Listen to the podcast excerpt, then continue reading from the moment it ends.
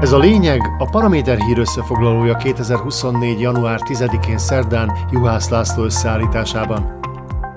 A lényeg támogatója az új évben is a Kaufland. Bár úgy tűnhet, hogy teljes sikertelenségre van ítélve a ficoféle mafiózókkal szembeni harc, a szlovákiai ellenzék igyekezete mindenképpen dicséretes. A kormánypártok valószínűleg nem számítottak sem a parlamenti obstrukcióra, sem arra, hogy hétről hétre tízezrek vonulnak az utcákra, hogy tiltakozzanak a büntető törvénykönyv átírása ellen. A következő országos tüntetésre már csütörtökön sor kerül, Pozsonyon kívül még tucatnyi városban szerveznek kormányellenes demonstrációt az ellenzéki pártok, kivéve az Olanobollet Szlovákia mozgalmat, hiszen Matovicséknak továbbra sem engedi meg az ellenzék kulturáltabb része, hogy széttrollkodják a tiltakozásukat. A parlamentben úgy jeleskedik az ellenzék, hogy a képviselők igyekeznek hozzászólni mindenhez, amihez csak lehet.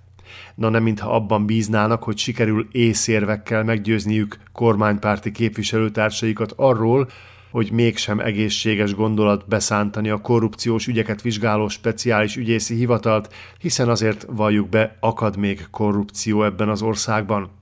Inkább azért szólalnak fel az ellenzékiek, hogy ezzel is húzzák az időt, amíg csak lehet.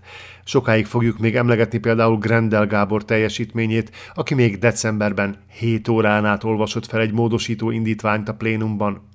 Nyilván nem fog sikerülni nekik megakadályozni az igazságszolgáltatás reformjának elfogadását, hiszen ezt a parlamenti matematika egyszerűen nem engedi, Azonban a hetek óta tartó obstrukció arra mindenképpen jó, hogy legalább lelassítsák a ficoféle igazságügyi gőzhengert. Hiszen a kormánypártok arra számítottak, hogy a speciális ügyészség január 15-ével megszűnik, erre azonban már semmi esély. Ha pedig az utcanépe továbbra is kitartóan fogja követelni az igazságszolgáltatási status quo megmaradását, ki tudja, talán még ficóék is kénytelenek lesznek visszatáncolni. Egyelőre azonban a miniszterelnök és csapata továbbra is igyekszik befeketíteni a speciális ügyészi hivatalt és annak vezetőjét.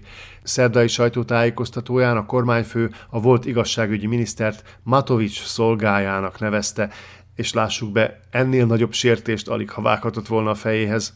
Ficóék nagy csinnadrattával igyekeztek lerántani a leplet Matovics cégének adócsalásairól, pontosabban, hogy a hazugság ne legyen ennyire ordas, adó optimalizálásról beszéltek. A Bagoly Fica azt mondta a veréb Matovicsnak, hogy azért harcol annyira a speciális ügyészi hivatalért, mert Lipschitz állítólag védelmezi Matovics legsúlyosabb gazdasági bűnténytől bűzlő tevékenységeit. Közben Matus Csutajestok hivatalosan is megerősítette a Nemzeti Bűnüldözési Ügynökség, vagyis a NAKA átszervezését. A Halasz belügyminisztere, aki minden szempontból úgy viselkedik, mintha a Smer belügyminisztere lenne, Szerdán afölött keserget, hogy túl nagyra nőtt a NAKA. A legelitebb rendvédelmi szervnél túl sokan foglalkoznak a nagy korrupciós ügyek feltárásával, miközben alig jut járőr az utcákra.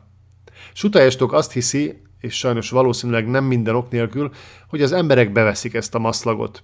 Mármint, hogy ő nem azt akarja megakadályozni, hogy a szmeres bűntársak sötét ügyeit hatékonyan és gyorsan feltárják, hanem azonban, hogy legyen elég rendőr az éjszakai csendháborítások, az autófeltörések és a házastársi csetepaték kivizsgálására.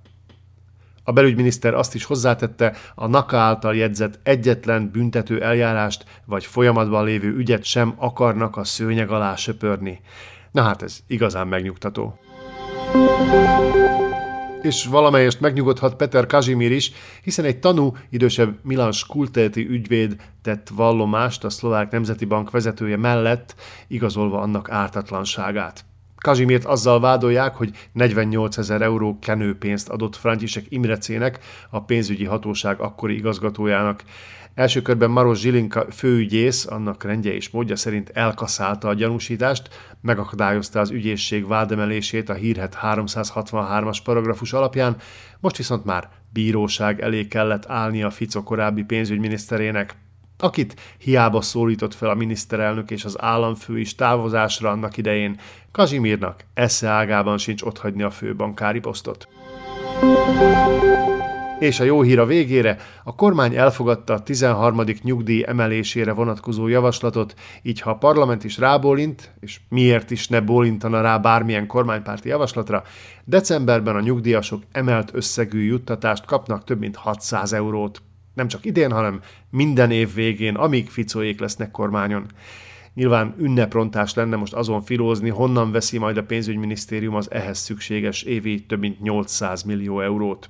Ennél sokkal lényegesebb, hogy a szociális biztosító már kezdte is folyósítani az új évben valorizált, magasabb összegű nyugdíjakat, bár az emelés mértéke most csak 3,6%-os, azonban a nyugdíjasok tavaly júliusban már megkapták az előrehozott valorizáció keretében a 10,5%-os emelést. Ez igen, így kell megtartani egy idős, ám széles választói réteget. Ez volt a lényeg 2024. január 10-én szerdán Juhász László összeállításában. Kommentált hírösszefoglalóval legközelebb holnap este jelentkezünk a Paraméteren, addig hallgassák podcastjainkat a Paramédia rovatban, illetve a Spotify, az Apple Podcasts, a Google Podcasts és a Podbean platformjain.